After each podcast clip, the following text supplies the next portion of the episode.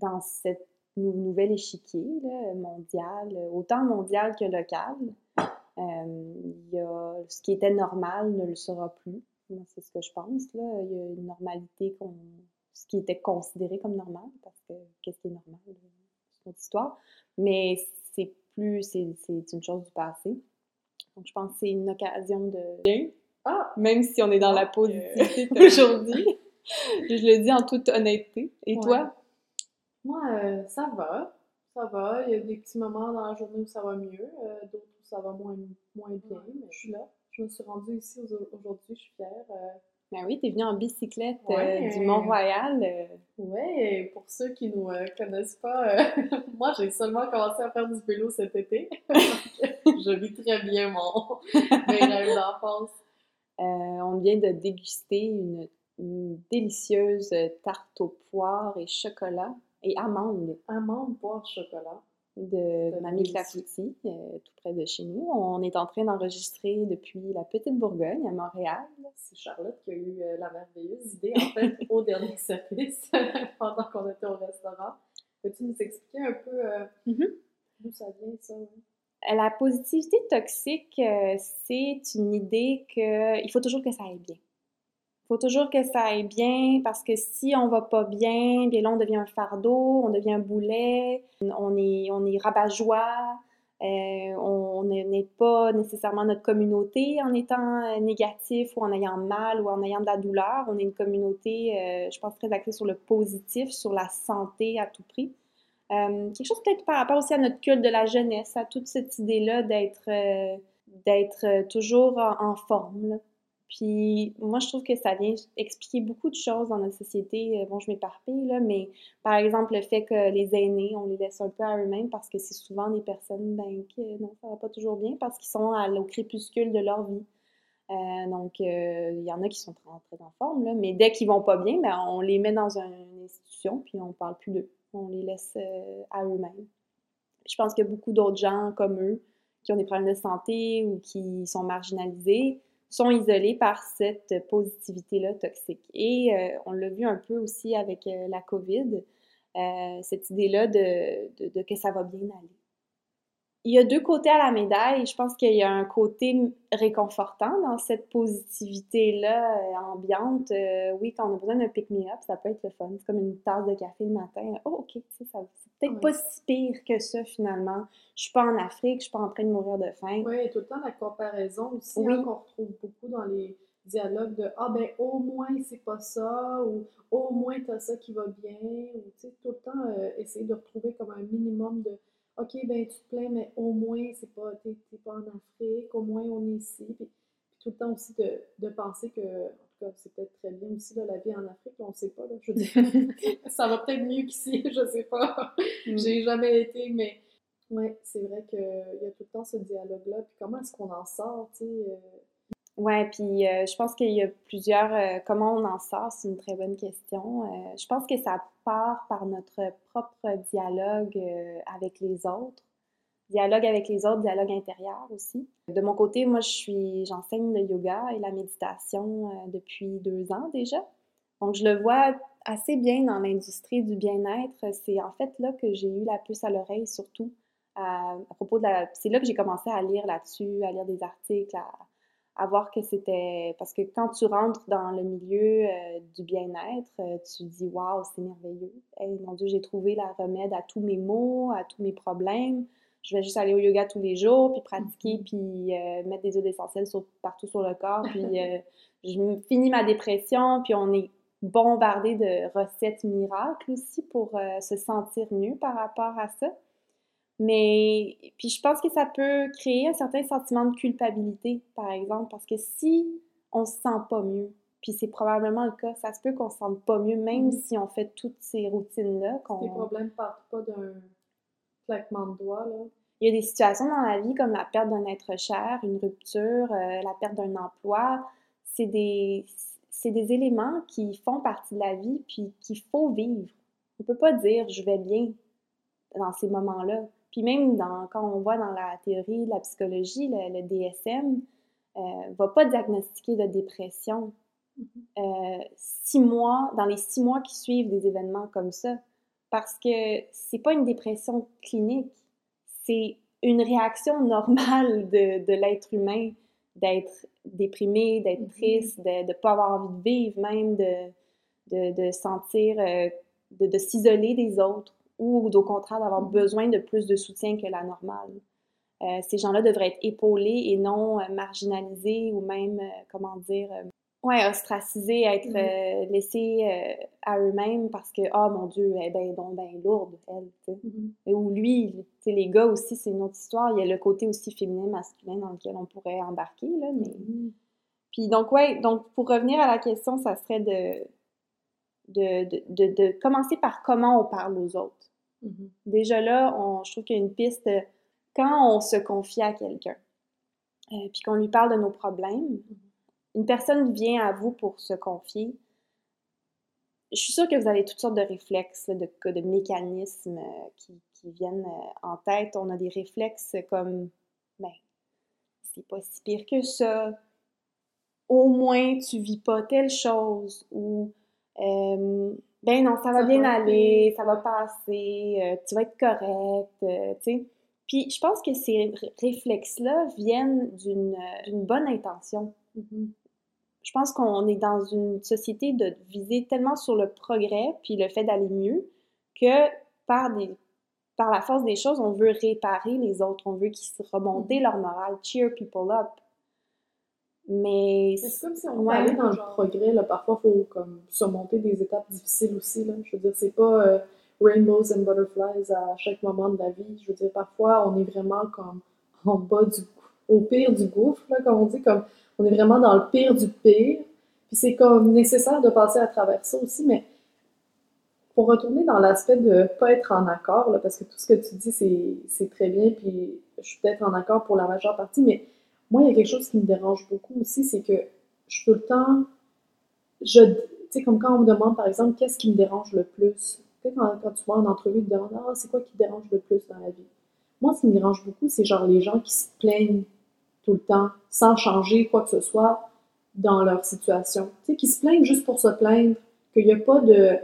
que tu leur, à chaque fois que tu leur demandes comment ça va, ça va toujours mal, que ça... Fait que je comprends aussi un peu d'où vient cette pression de « Ah, euh, tu sais, je, vais pas, je veux pas être cette personne-là, fait que je veux... je dire que ça va bien. » Mais c'est, comme un... Je sais pas où trouver le milieu, là. Je sais pas qu'est-ce qui est, qu'est-ce qui est mieux ou qu'est-ce qui est pire.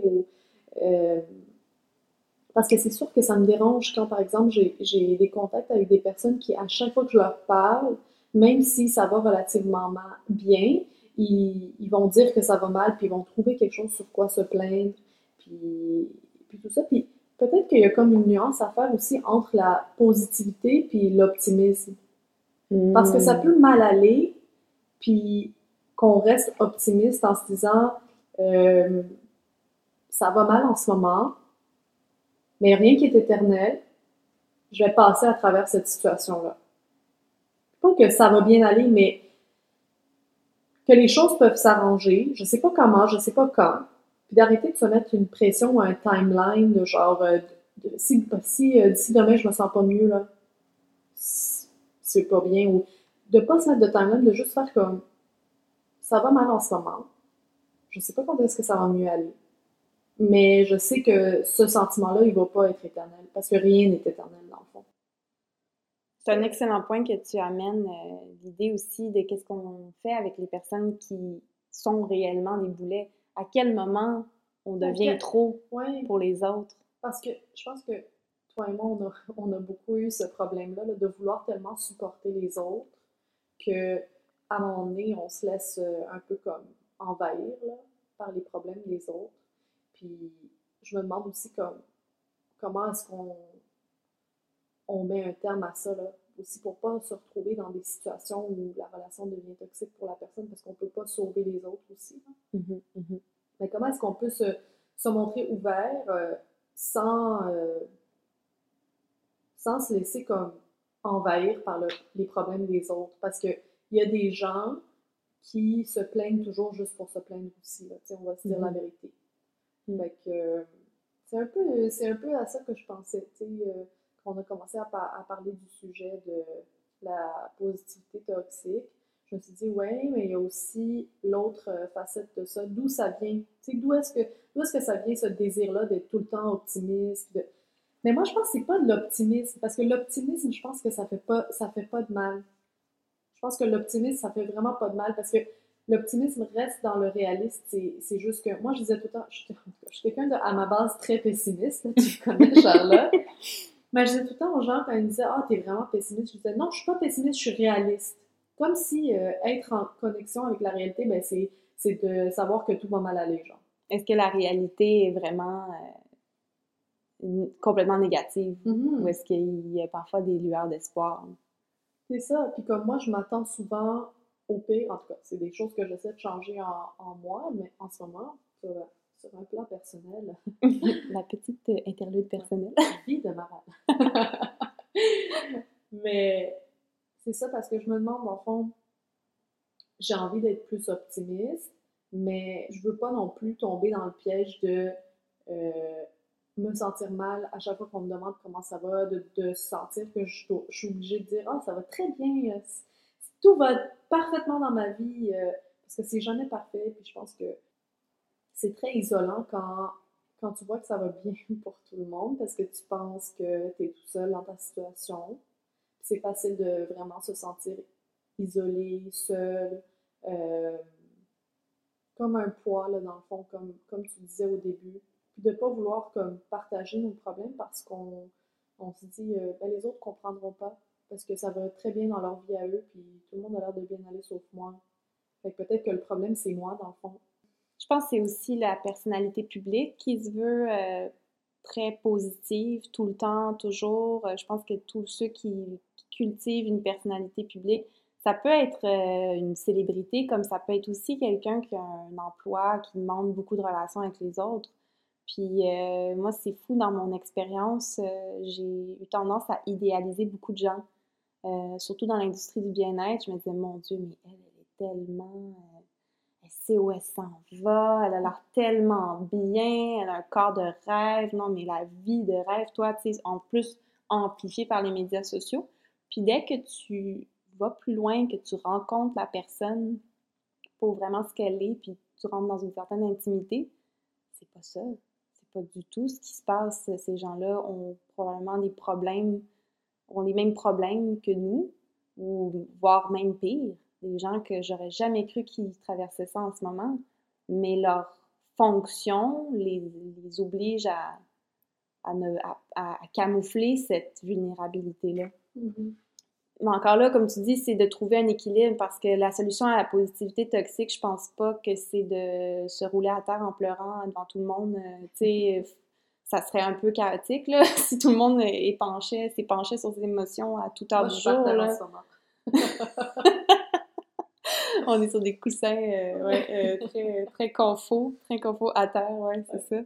Il y, a, quelque chose au niveau de la, vulnérabilité, sur le plan de la vulnérabilité, qui, je crois, pourrait être travaillé pour que ça soit euh, sous des balises claires, que ça puisse s'exprimer. Mm-hmm. Même dans des contextes très formels, très professionnels. Puis ça vient me faire penser, euh, je, rentre, dans la sphère du travail, une personne qui a répondu à notre premier appel m'a d'ailleurs partager, elle, sa vision de, comment la positivité toxique se... Et c'est une, plaie, une plaie réelle pour elle dans ses mots. Sous de bonnes intentions mal réfléchies, de désir de créer des liens entre les employés, mais il n'y a pas de réel effort pour établir un climat de partage. Elle-même, dans un exemple plus concret, elle mentionne que plusieurs chefs d'équipe vont insister pour que tout le monde décrive leur fin de semaine dans les moindres détails, et on ne peut pas sauter notre tour quand on a eu un week-end difficile ou simplement ordinaire. Donc, elle, le message qu'elle entend, c'est il faut être authentique, mais seulement dire du positif dans notre euh, vie collective. Donc, seulement vivre du positif, pour elle, c'est d'une violence sans nom. On est tout le temps mal à l'aise par rapport à ça, puis surtout dans les environnements de travail où il faut euh, il ne faut pas que tu partages trop sur ta vie personnelle, il ne faut pas que tu rentres dans les détails, puis il y a tellement de, mm. de règles, euh, en tout cas non écrites, mais que tout le monde semble savoir. Je ne sais pas comment ils font ça pour savoir, parce que moi, j'ai pas reçu ce manuel euh, de comment être un adulte au travail. Faudrait qu'on me le donne euh, si ce manuel existe. Envoyez-le nous, s'il vous plaît, par poste ou. Euh, Nous avons un service de presse euh, qui va être prêt très bientôt. Exactement, c'est ça. On va pouvoir recevoir vos courriers. Envoyez-nous ça, s'il vous plaît. C'est vrai que c'est difficile. C'est difficile avec les collègues parce que on se dit qu'il faut pas trop partager avec eux, pas trop se révéler à eux. Mais pourtant, c'est drôle parce que c'est les personnes avec qui on passe le plus de temps dans une journée. Mm-hmm. On devrait avoir une relation beaucoup plus, euh, sans dire que ça doit être nos thérapeutes, là, mais c'est des personnes qui devraient être à, l'affût de nos sentiments. Puis peut-être que si on, on, en savait plus justement sur nos collègues, on serait en meilleure position pour travailler avec eux, pour euh, grandir avec eux, de collaborer avec eux. Ça serait plus facile si on savait euh, les difficultés ou les, défauts ou ça de chacun. Tu sais, comme quand en entrevue, on te demande nomme-moi trois, défauts. moi, je pense que quand on commence à travailler dans un environnement de travail, on devrait faire un, cercle d'amitié, genre, nomme-moi trois de tes défauts pour que je sois au courant, là, parce que. parce qu'on en a tous, puis. Puis euh, la grosse question de comment était ta fin de semaine, ben euh, moi personnellement j'ai eu une fin de semaine euh, difficile la semaine passée. pour ceux qui ne le savent pas, je suis en rupture. je partage ma vie Privé sur raison. on est rendu là. On est, s'il n'y a aucun filtre, aucun tabou ici. Mais euh, c'est ça, c'est peut-être moins, euh, moins intéressant. Euh, bon, là, ça a donné que j'ai eu une fin de semaine très remplie puis très, très bien, très épanouissante. Ça a été une surprise pour moi-même. J'étais comme, la fin de semaine va être difficile, finalement, des heures et des heures de plaisir. parce que j'étais bien entourée, mais moi, j'ai la chance aussi d'avoir des amis qui sont là, puis euh, peut-être trois jours avant, euh, tu étais venue chez moi, Charlotte, puis euh, j'allais moins bien. On, Charlotte est arrivée avec des friandises, de la crème glacée, puis tout ça. Donc, ça évolue comment on sent, en fait. Moi, c'est ça que je me rends compte, c'est que quand de plus en plus je, je fais ce travail de, comment on dit, d'introspection, là, puis je, je, je monitore, si on veut, mes, mes sentiments, puis Maintenant, c'est plus facile pour moi de me rappeler quand ça va mal que, que ce sentiment-là va passer dans le fond. Parce que je me dis, regarde, il y a trois jours, ça allait bien. Puis là, en ce moment, ça va mal. Puis peut-être que dans trois jours, ça va bien aller. Ou peut-être euh, demain. Ou peut-être euh, dans une heure. On sait pas. On sait pas quand est-ce que ça va mieux aller, mais ça passe en tout cas. Même si ça va pas mieux, ce sentiment-là, il reste pas avec nous. Puis c'est pas. Il euh, n'y a rien qui est constant, en fait. Ça, je pense que ça aide de, de, se le répéter encore et encore. Là. En tout cas, je me mm. répète sûrement, je l'ai sûrement encore dit au début de, notre enregistrement aujourd'hui. D'arrêter de se mettre la pression, d'accepter quand ça va moins bien, de savoir qu'on peut toujours faire quelque chose. On pourra toujours faire plus aussi, là, tu sais, je veux dire, il y a tout le temps euh, cet aspect de je pourrais en faire plus, je pourrais faire plus de sport, plus de, je pourrais faire plus d'argent, peut-être que je vais être plus heureuse si, mais être heureux aussi, c'est comme un choix personnel. Moi, je pense qu'on choisit d'être heureux à tous les jours, on choisit d'être heureux à chaque matin qu'on se lève, à chaque moment de la journée. Moi, je suis pas heureuse toute la journée à tous les jours. C'est pas, c'est pas vrai, c'est pas, pas ma réalité. En tout cas, je suis pas encore rendue là, peut-être qu'un jour. Mm-hmm. Mais c'est un choix. Quand je suis heureuse, c'est parce que j'ai décidé de l'être. Ça, c'est, ça, c'est toujours vrai pour moi. Mm. Ça m'arrive pas euh, par coïncidence. Puis je parlais justement à une amie euh, avec qui on a été à l'université, puis récemment, je lui ai avoué que quand j'avais fini mes études, j'avais eu, bon, j'avais fini par avoir un travail que j'aimais beaucoup. Quelques mois plus tard, euh, j'ai fini par acheter une maison, je me sentais très contente. J'étais comme, oh mon Dieu, j'ai eu tout ce que je voulais finalement. Puis tout à coup, j'ai comme senti que, mais je me sentais pas heureuse. Puis j'ai trouvé ça très difficile parce que j'avais tout misé sur ce, ce moment de bonheur-là, là, je m'étais tout en dit, une fois que je vais commencer à travailler, que je vais avoir la job de mes rêves, une fois que je vais avoir une maison, une fois que je vais avoir, tu sais, à ce moment-là, j'avais un chum qui m'aimait, on était en amour fou, j'avais une maison incroyable que je venais d'acheter, tu sais, tout allait bien, là, sur la, on paper, tout allait bien. Sur papier, là, vraiment, là, je, je, je cochais toutes les cases, là. il n'y avait rien qui allait mal, mais je ressentais comme un, un vide, puis un mal de vivre, puis j'étais je, me sentais ingrate, genre je me sentais mal de dire à mes amis que ça allait mal parce que j'avais aucune raison de pourquoi ça allait mal. S'ils me demandaient ben pourquoi ça va pas, j'aurais pas été capable de verbaliser pour eux en d'autres mots que parce que ça devrait aller bien, puis je me sens pas bien, c'est pour ça que ça va mal. Je me sentais mal parce que parce que tout me disait que ça devait bien, bien aller puis que je devais être heureuse. J'avais tout ce que je voulais. Il manquait rien. Mais ça allait pas bien. Je me sentais pas heureuse. J'étais pas contente. C'est- C'était juste un fait. J'étais Mm. juste pas bien. Puis, il y a tellement de pression à, à vouloir, euh, ben, si, si tout va bien, pourquoi ça irait mal? Pourquoi, euh, pourquoi tu dirais que ça va pas bien? Euh, puis après ça, ils disent, ah, you're ungrateful, t'es pas. Ça mais- vient de l'ingratitude, c'est effectivement. ça. C'est vraiment, les gens vont dire que tu es ingrat, mais ça se peut, là, que tu arrives à tout ce que tu veux. Puis il y a cette. Je pense que tant qu'on va mettre le bonheur sur des choses comme ça, sur Ah, si je perds euh, 5 kilos de plus, Ah, si, euh, si je fais plus de sport, Ah, si je commence à être végane, Ah, si, euh, si je trouve l'amour de ma vie, là, je vais être heureuse. Les locus de contrôle à ton bonheur sont pas à l'extérieur. Ça, c'est c'est un, c'est un fait euh, difficile à accepter. C'est Mais conditionnel aussi à un Ouais. facteur extérieur, comme tu dis. exactement. Puis c'est pas ça qui nous rend heureux. Puis je pense que si on continue dans cette vague-là, ben on s'expose à de plus en plus de déceptions en fait. J'ai vécu aussi quelque chose de, de- de similaire à toi. Euh, J'ai fait euh, un- j'ai vécu un épuisement professionnel euh, à la suite d'avoir décroché mon emploi de rêve de l'époque. C'est ça, je me souviens. C'était toute une contradiction d'être aussi mal mentalement pour quelque chose qui était supposé être la panacée, mon, rêve de petite fille euh, qui finalement s'est tra- transformé en cauchemar. Euh, donc, ça a été de réconcilier ça, mais je me rends compte que les gens pouvaient autant... Puis je, sais que je l'ai fait aussi par le passé, euh, je me, je me considère pas comme supérieure à la moyenne, c'est des phrases toutes faites, les phrases vides de sens, les phrases euh, que ça va bien aller, que ça va être correct. Euh, j'ai envie d'interpeller euh, tout le monde, ou en tout cas, du moins de mon côté, moi, ce que j'essaie d'implanter dans ma vie, c'est plutôt une, un réseau de soutien basé sur le service plutôt que la pensée, de transformer mes paroles en action. Puis je pense que quand on va mal, c'est vraiment de ça qu'on a besoin, pas de cartes, puis de ah tu vas être correct, puis euh, sais, je pense à toi. C'est correct, je pense à toi. Je ne veux pas non plus condamner ces phrases-là, mais souvent quelqu'un qui est désemparé ou qui va pas bien, un service, que ce soit une petite gestuelle, un cadeau, euh, de lui demander justement ce qu'est- qu'est-ce que la personne a vraiment besoin, au lieu de imposer à la personne ce que nous on pense qui est, bon pour elle, en fait. Mhm. Euh, on a notre propre idée de ce, que, ce qui nous fait du bien ne va pas nécessairement faire du bien à quelqu'un d'autre. Donc, je pense que c'est important à garder ça en tête pour, euh, pour renverser la vapeur, puis que les gens se- qui souffrent présentement se sentent moins isolés. En tout cas, de mon côté, si Ouais.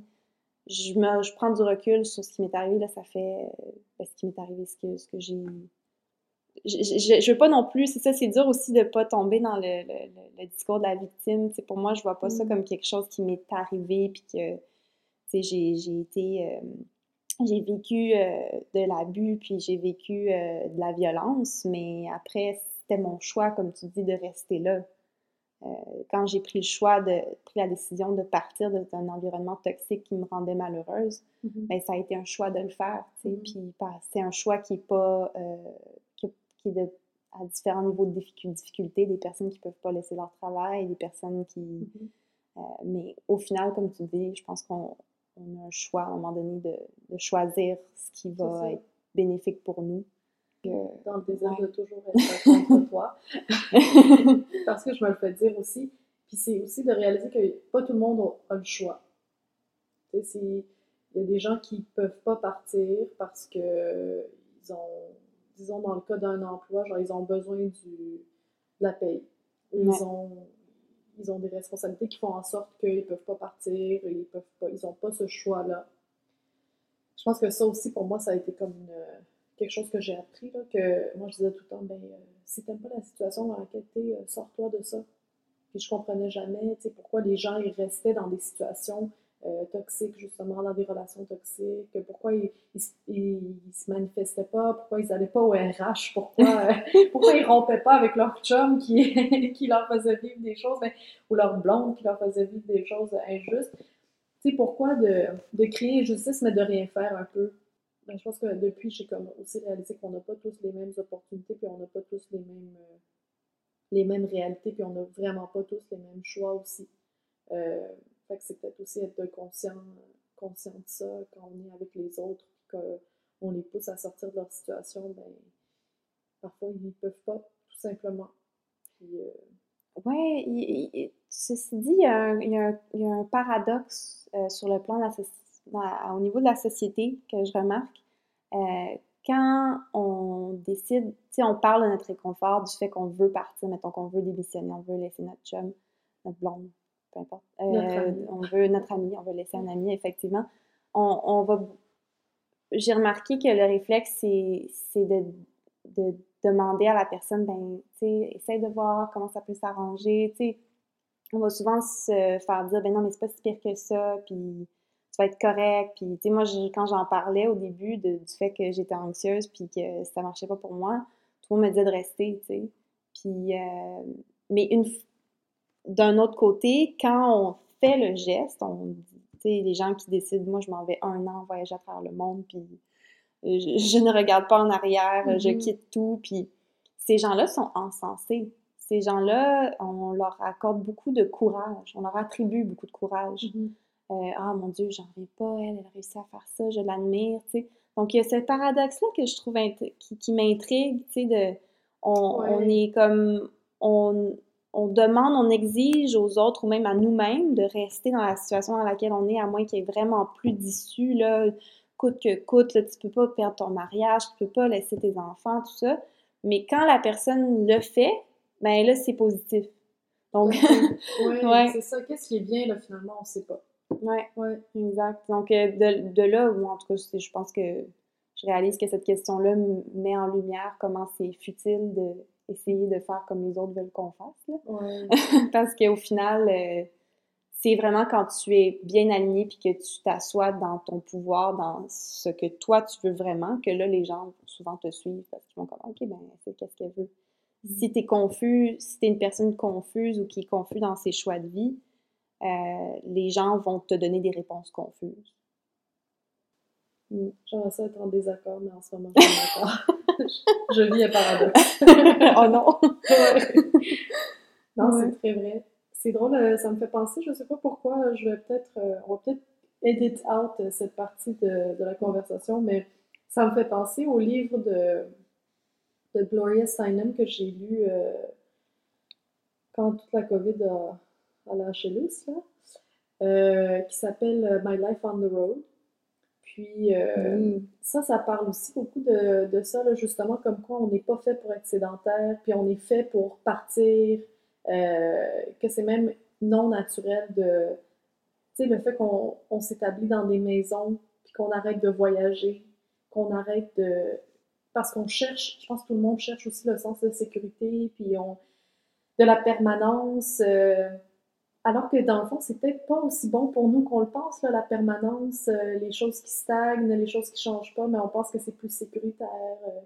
Euh, de ne pas, de pas avoir de changement, de, de, rester dans la situation dans laquelle on est, de make it work, comme on dit tout le temps. Euh.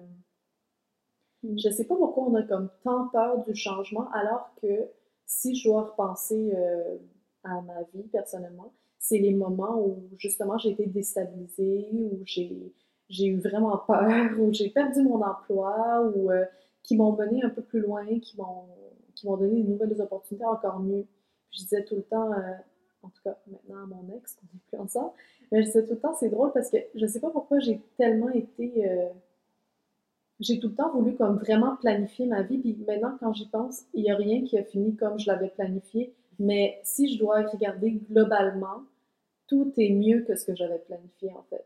Puis tout ça est arrivé à cause de choses que au départ me semblaient négatives. Puis au départ me semblaient euh, euh, on va se dire. Euh, le nouveau m'a toujours fait peur. Je pense surtout, bon, à cause de peut-être mes vécus personnels, mais j'ai toujours comme recherché une stabilité. Euh, je veux avoir une job permanente où j'ai des bonnes conditions. je, veux, je acheter une maison. Je. On a tout le temps comme ce désir de se sédentariser, mais peut-être que dans le fond, on est fait pour être nomade.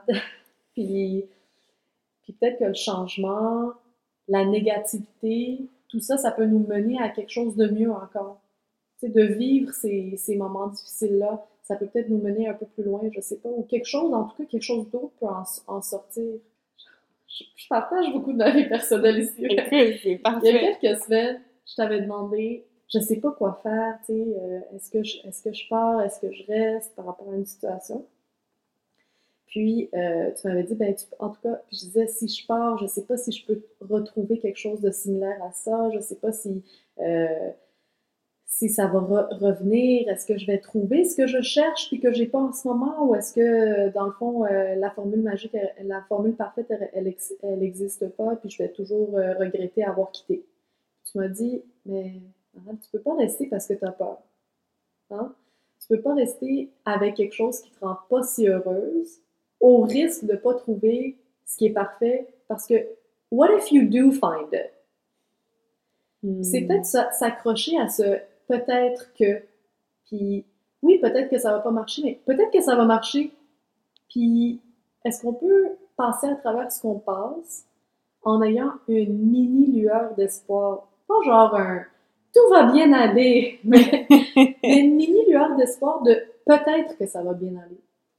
Mais c'est que si on reste dans le statu quo, on n'a aucune façon de savoir si on peut trouver quelque chose de mieux. Mm. Peut-être qu'on va peut-être qu'on va perdre la meilleure chose qu'on a eue. C'est une, c'est, une option, c'est une possibilité. Mais c'est une possibilité. Alors que quand tu restes, mm-hmm. C'est une certitude. C'est ça. Wow! Breakthrough! non, puis c'est pour l'avoir vécu aussi des situations euh, qui m'ont complètement euh, paralysée parce que de, du fait que ça allait avoir tout un autant d'impact sur, euh, sur ma vie. Mais au final, je pense pas qu'il y a de moments où j'ai pas de regrets, en tout cas, jusqu'à maintenant. Je pense que les regrets se forment quand justement on n'écoute pas ce qu'on a besoin. Puis je suis très contente que tu euh, abordes les livres aussi parce que, en tout cas, les deux, les livres ont une, les livres ont une place très importante dans nos vies. Euh, donc, euh, bear with us, ça va arriver qu'on va, va, en parler en long et en large de nos lectures. qui sait, peut-être que le dernier service va devenir dernier service littéraire. C'est pour le moment. Euh, mais les livres, les livres sont tellement des mines d'or pour ce genre de sujet-là, je pense. Euh, donc, euh, autant en parler. Puis si vous avez des suggestions sur la positivité toxique ou sur d'autres sujets qu'on va aborder, n'hésitez pas, on est des lectrices voraces, les deux. Et donc, ton livre, qui est très bon livre d'ailleurs, qui, qui m'a fait penser à un autre livre, qui s'appelle Mating in Captivity de Esther Perel. Mm. Et euh, c'est un livre qui porte euh, en, principalement sur les relations interpersonnelles, mais ce que tu disais, je trouve que ça, ça peut aussi, sa théorie peut, peut aller au-delà de cette sphère-là. En fait, que pourquoi le couple est aussi difficile, c'est parce que on est constamment tiraillé entre notre désir de stabilité et notre désir d'aventure, de nouveauté, de, donc, elle, le désir de nouveauté ici se traduit par le, désir sexuel. Et le désir de stabilité, c'est le mariage, le couple, les enfants, tout ce qu'on espère avoir.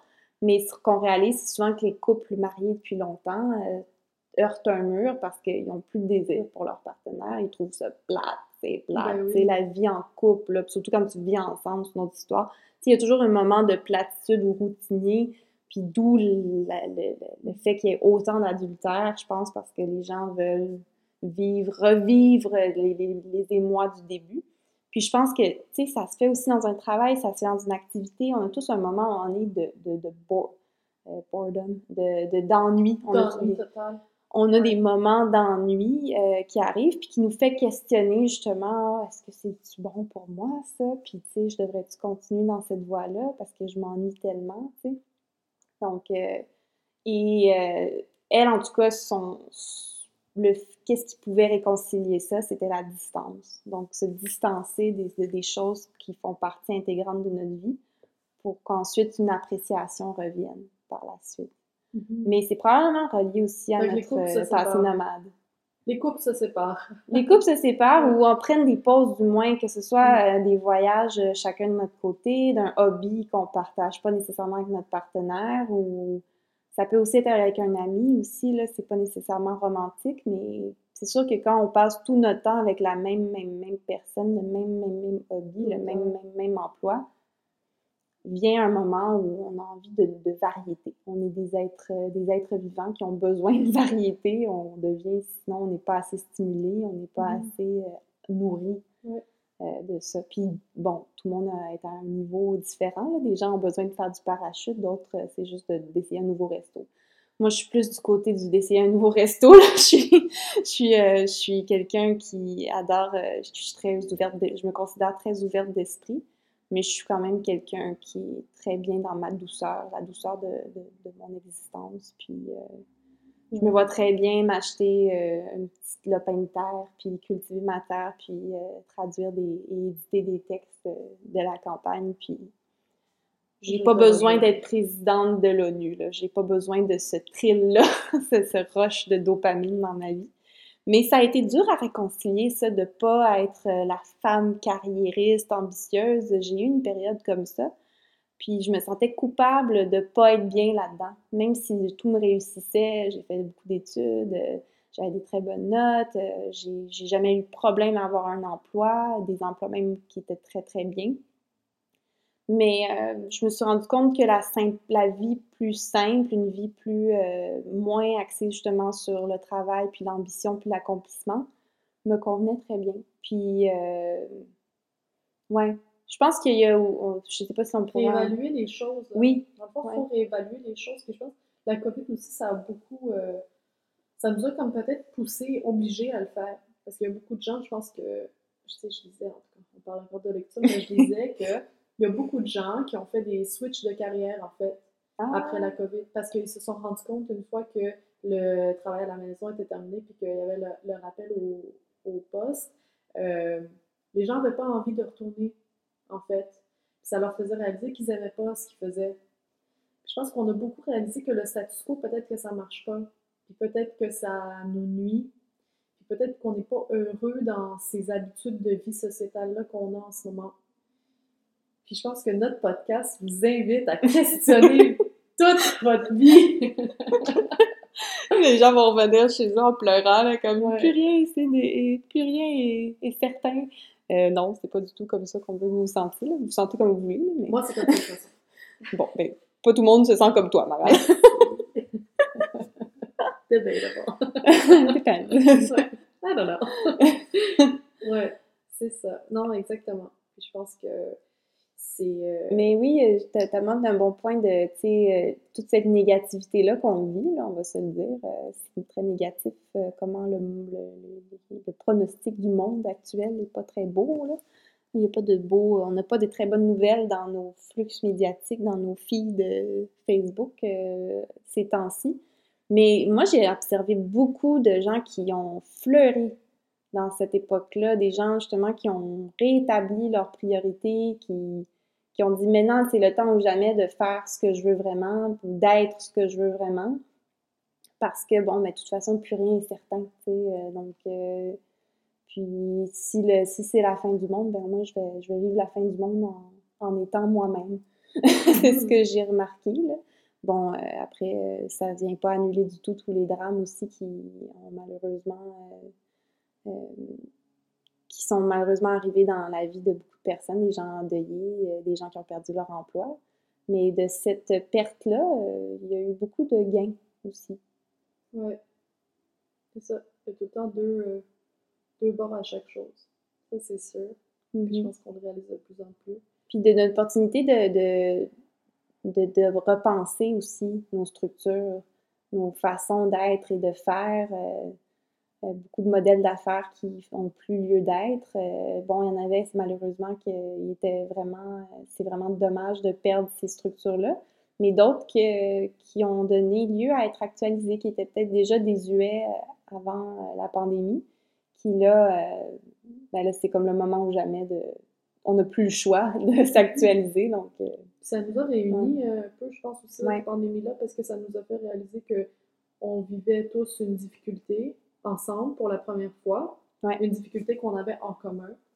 Puis euh, c'est venu, en tout cas, un peu briser la, la, boule magique, là, où on pensait que tout allait bien pour certaines personnes. Puis euh, c'est peut-être bien qu'on qu'on ait eu ce réveil-là, de, de, de, réaliser que bon, tout n'est pas parfait, qu'on vit tous ces difficultés à des sphères différentes peut-être, mais dans des sphères différentes, mais qu'on en vit, puis de, de, les adresser parce que sinon ça va nous manger tout cru, mm-hmm. vraiment. En fait, premier jour d'automne, je pense, aujourd'hui. Euh, L'équinoxe est, aujourd'hui. Ah, oui, bon, c'est ça. Premier jour d'automne. Yes! Tellement mon affaire. je ne fais qu'un avec Dame Nature. mais euh, je marchais, puis c'est bête, là, mais je me suis comme tout à coup arrêtée. J'ai vu un arbre, puis les feuilles étaient devenues rouges. Puis l'arbre était exactement situé au-dessus de deux bancs. Puis j'étais sur le Mont-Royal, je marchais, j'ai vu ça. Puis il y avait le soleil qu'on voyait à travers les feuilles rouges de l'arbre. Puis je me suis juste arrêtée, je marchais avec quelqu'un, je me suis arrêtée, j'ai juste fait comme c'est vraiment beau ça. C'est tellement bête, mais ce petit moment-là, il m'a apporté vraiment beaucoup de bonheur. De juste regarder ça, puis ça faisait longtemps aussi que j'avais pas pris une marche euh, sans, but. Là, on n'avait avait aucun objectif, on n'avait aucun endroit spécifique euh, avec mon ami. On faisait juste prendre une marche comme ça. Puis on avait des petits moments de silence où on n'avait rien à se dire non plus. Puis je me suis dit, euh, il y a des beaux petits moments de simplicité aussi comme ça. Mmh, j'aime beaucoup euh, que tu mentionnes cet événement-là aussi pour montrer que le, bonheur est pas nécessairement réside pas nécessairement dans la, transformation ou euh, l'espèce de moment là, quelque chose là, on en a des moments là, justement où c'est spectaculaire, puis là on fait un changement de vie drastique. Là. À l'heure actuelle, aucun de mes problèmes ne sont réglés. non, exact, mais pourtant, euh, non, c'est ça, c'est dans cette simplicité-là euh, que on peut retrouver euh, un peu plus de, paix plutôt que de s'améliorer constamment. Mm-hmm. Ouais. Tu sais, de.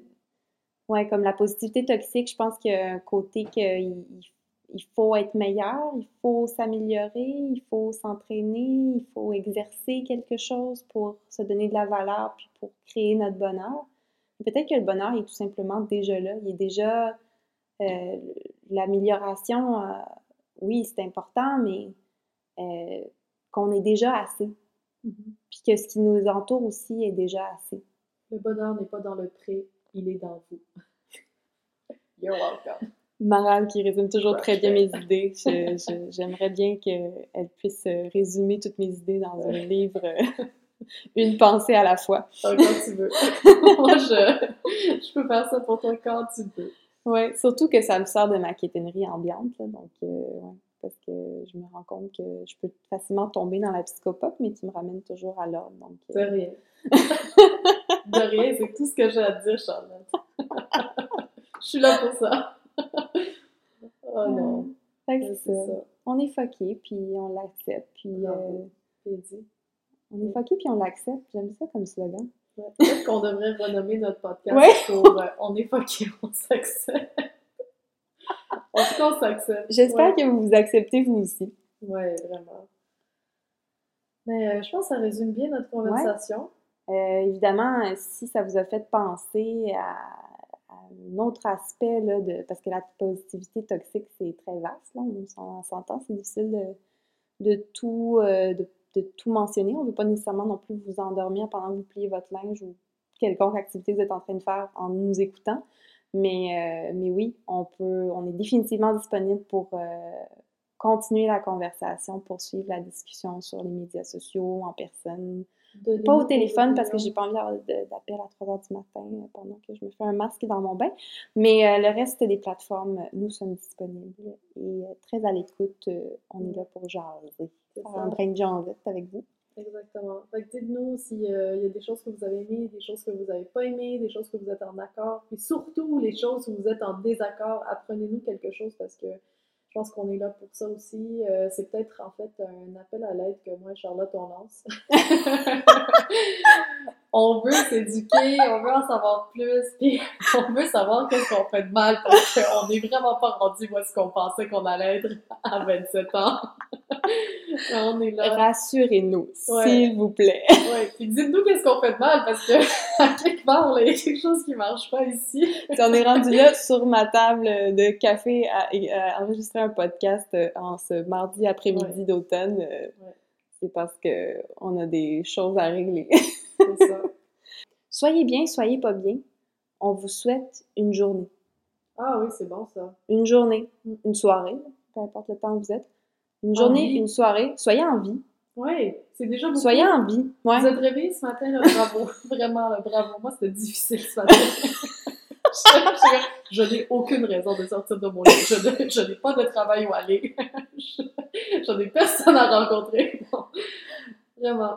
Ouais, donnez-vous une chance. Puis euh, vous êtes là, vous êtes levé ce matin, euh, vous êtes réveillé, vous êtes en vie. C'est euh, déjà, déjà ça. En tout cas, sans dire au moins c'est ça.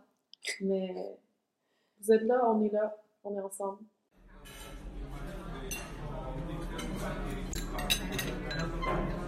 Dernier service?